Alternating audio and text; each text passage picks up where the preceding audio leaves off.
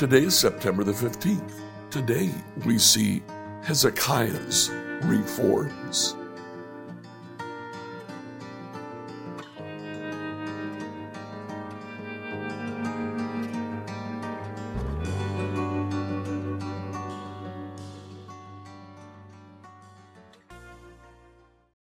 Reading through the Bible in a year today, I'd like you to read Second Chronicles 30 to 32. Uh, in chapter 30, the story is told of King Hezekiah reinstituting the Passover again. Why is that important? Because as Israel returns to Palestine, has a temple, they now have a place to make the sacrifice of the Passover lamb. They too can reinstitute the Passover. Chapter 31, uh, Baal's temples are destroyed and Hezekiah organizes the priests in the temple of the Lord. Chapter 32 Assyria invades Judah. The story that's mentioned to us in uh, Second Kings and also in the book of Isaiah is shortened, but the same story is there. Uh, Assyria invades, uh, Sennacherib threatens Jerusalem, but the Lord intervenes and Jerusalem is saved. Enjoy today as you read Second Chronicles 30 to 32. Second Chronicles 30 through 32, New Living Translation. Second Chronicles 30. King Hezekiah now sent word to all Israel and Judah, and he wrote letters of invitation to the people of Ephraim and Manasseh. He asked everyone to come to the temple of the Lord at Jerusalem to celebrate the Passover of the Lord, the God of Israel. The king, his officials, and all the community of Jerusalem decided to celebrate the Passover a month later than usual. They were unable to celebrate it at the prescribed time because not enough priests could be purified by then, and the people had not yet assembled at Jerusalem. This plan for keeping the Passover seemed right to the king and all the people, so they sent a proclamation throughout all Israel from Beersheba in the south to Dan in the north, inviting everyone to come to Jerusalem to celebrate the Passover of the Lord, the God of Israel. The people had not been celebrating it in great numbers as required in the law. At the king's command, runners were sent throughout Israel and Judah. They carried a letter that said, O people of Israel, return to the Lord, the God of Abraham, Isaac, and Israel, so that he will return to the few of us who have survived the conquest of the Assyrian kings. Do not be like your ancestors and relatives who abandoned the Lord, the God of their ancestors, and became an object of derision, as you yourselves can see. Do not be stubborn as they were, but submit yourselves to the Lord. Come to his temple, which he has set apart as holy forever. Worship the Lord your God, so that his fierce anger will turn away from you. For if you return to the Lord, your relatives and your children will be treated mercifully by their captors, and they will be able to return to this land. For the Lord your God is gracious and merciful. If you return to him, he will not continue to turn his face from you. These runners went from town to town throughout Ephraim and Manasseh, and as far as the territory of Zebulun. But most of the people just laughed at the runners and made fun of them. However, the people of Asher, Manasseh, and Zebulun humbled themselves and went to Jerusalem. At the same time, God's hand was on the people in the land of Judah, giving them all one heart to obey the orders of the king and his officials, who were following the word of the Lord. So a huge crowd assembled at Jerusalem in mid spring to celebrate the festival of unleavened bread. They set to work and removed the pagan altars from Jerusalem. They took away all the incense altars and threw them into the Kidron Valley. On the fourteenth day of the second month, one month later than usual, the people slaughtered the Passover lamb. This shamed the priests and Levites, so they purified themselves and brought burnt offerings to the temple of the Lord. Then they took their places at the temple, as prescribed in the law of Moses, the man of God, the Levites brought the sacrificial blood to the priest, who then sprinkled it on the altar. Since many of the people had not purified themselves, the Levite had to slaughter their Passover lamb for them, to set them apart for the Lord. Most of those who came from Ephraim, Manasseh, Issachar, and Zebulun had not purified themselves, but King Hezekiah prayed for them, and they were allowed to eat the Passover meal anyway, even though this was contrary to the requirements of the law. For Hezekiah said, May the Lord, who is good, pardon those who decide to follow the Lord, the God of their ancestors, even though they are not properly cleansed for the ceremony. And the Lord listened to Hezekiah's prayer and healed the people. So the people of Israel who were present in Jerusalem joyously celebrated the festival of unleavened bread for seven days. Each day the Levites and the priests sang to the Lord Accompanied by loud instruments, Hezekiah encouraged all the Levites regarding the skills they displayed as they served the Lord. The celebration continued for seven days. Peace offerings were sacrificed, and the people gave thanks to the Lord, the God of their ancestors. The entire assembly then decided to continue the festival another seven days, so they celebrated joyfully for another week. King Hezekiah gave the people a thousand bulls and seven thousand sheep and goats for offerings, and the officials donated a thousand bulls and ten thousand sheep and goats. Meanwhile, many more priests purified themselves. The entire assembly of Judah rejoiced, including the priests and Levites. All who came from the land of Israel, the foreigners who came to the festival, and all those who lived in Judah. There was great joy in the city, for Jerusalem had not seen a celebration like this since the days of Solomon, King David's son. Then the priest and Levites stood and blessed the people, and God heard their prayer from his holy dwelling in heaven. 2 Chronicles 31 When the festival ended, the Israelites who attended went to all the towns of Judah, Benjamin, Ephraim, and Manasseh, and they smashed all the sacred pillars, cut down the Asherah poles, and removed the pagan shrines and altars. After this, the Israelites returned to their own towns and homes. Then Hezekiah organized the priests and Levites into divisions to offer the burnt offerings and peace offerings, and to worship and give thanks and praise to the Lord at the gates of the temple. The king also made a personal contribution of animals for the daily morning and evening burnt offerings, the weekly Sabbath festivals, the monthly new moon festival, and the annual festivals as prescribed in the law of the Lord. In addition, he required the people in Jerusalem to bring a portion of their goods to the priests and Levites, so they could devote themselves fully to the law of the Lord.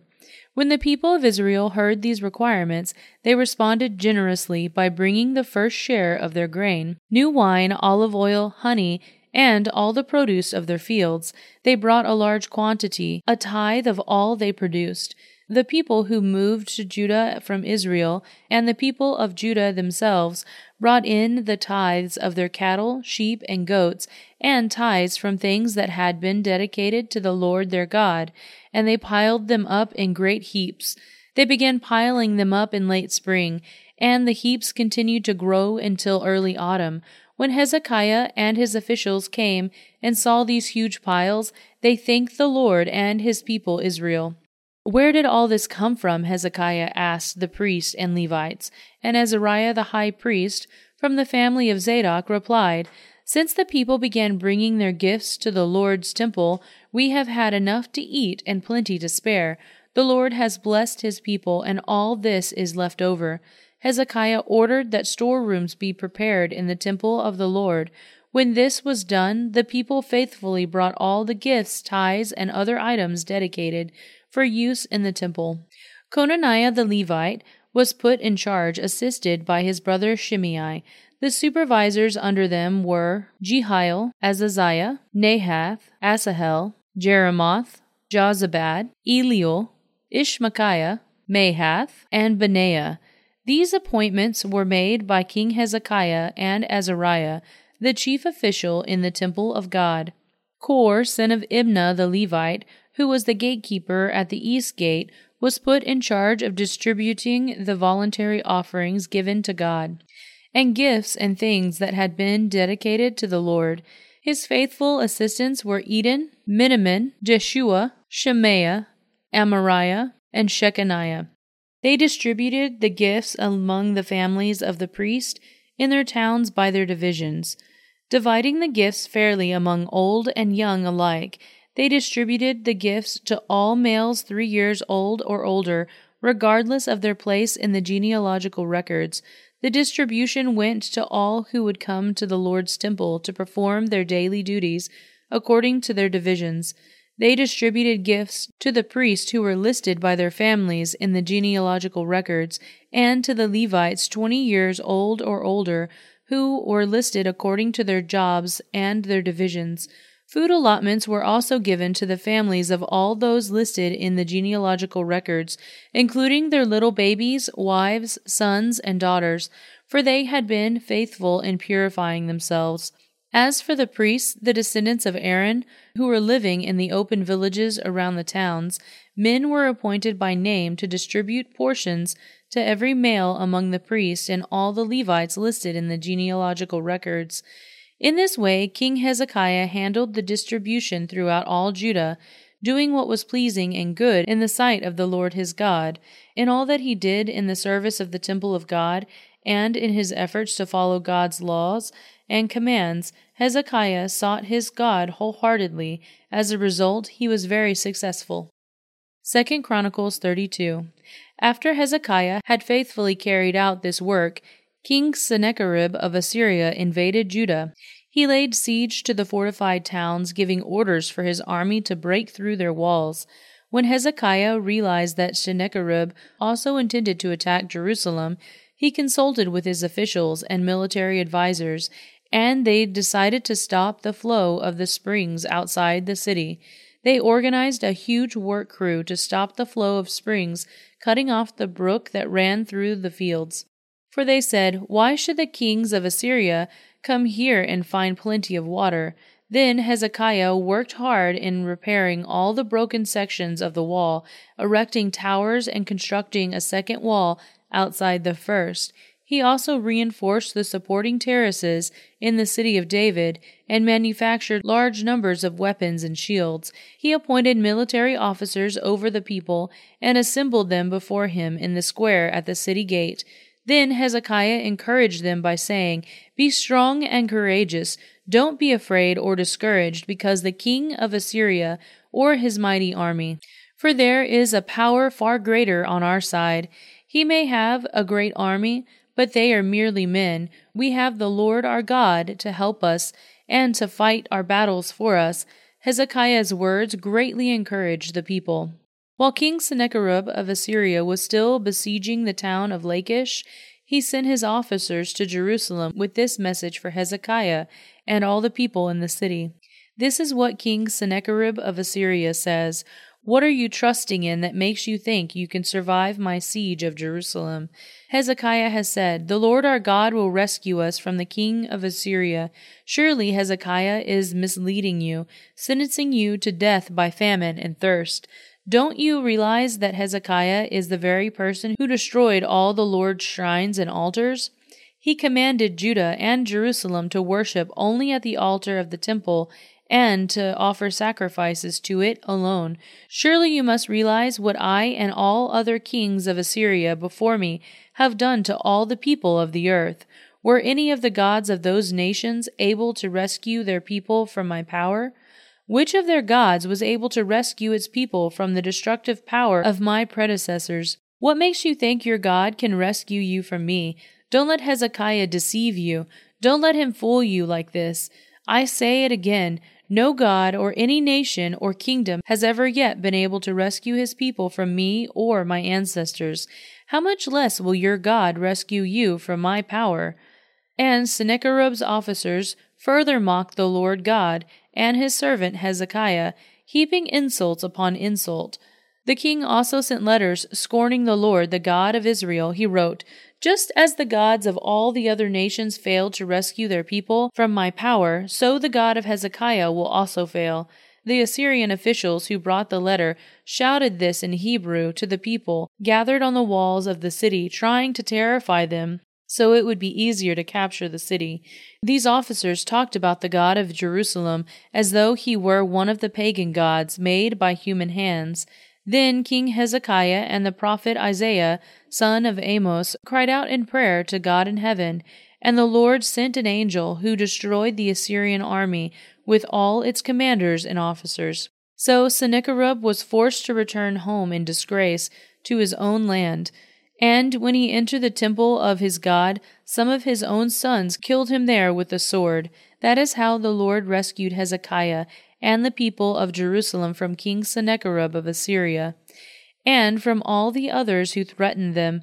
So there was peace throughout the land. From then on, King Hezekiah became highly respected among all the surrounding nations, and many gifts for the Lord arrived at Jerusalem, with valuable presents for King Hezekiah too.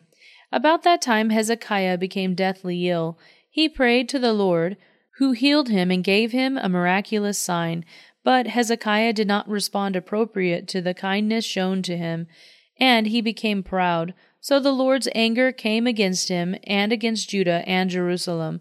Then Hezekiah humbled himself and repented of his pride, as did the people of Jerusalem. So the Lord's anger did not fall on them during Hezekiah's lifetime. Hezekiah was very wealthy and highly honored. He built special treasury buildings for his silver, gold, precious stones, and spices, and for his shields and other valuable items. He also constructed many storehouses for his grain, new wine, and olive oil, and he made many stalls for his cattle and pens for his flocks of sheep and goats. He built many towns and acquired vast flocks and herds, for God had given him great wealth. He blocked up the upper spring of Gihon and brought the water down through a tunnel to the west side of the city of David, and so he succeeded in everything he did. However, when ambassadors arrived from Babylon to ask about the remarkable events that had taken place in the land, God withdrew from Hezekiah in order to test him and see what was really in his heart. The rest of the events of Hezekiah's reign and his acts of devotion are recorded in the vision of the prophet of Isaiah, son of Amos, which is included in the book of the kings of Judah and Israel. When Hezekiah died, he was buried in the upper area of the royal cemetery, and all Judah and Jerusalem honored him at his death, and his son Manasseh became the next king. Scripture reading by Emily Herrera. Like, follow, and subscribe to this devotional on whatever platform you use to listen to it. Email your questions to us at questions at becomehope.com. Tomorrow, we see the fall of Judah.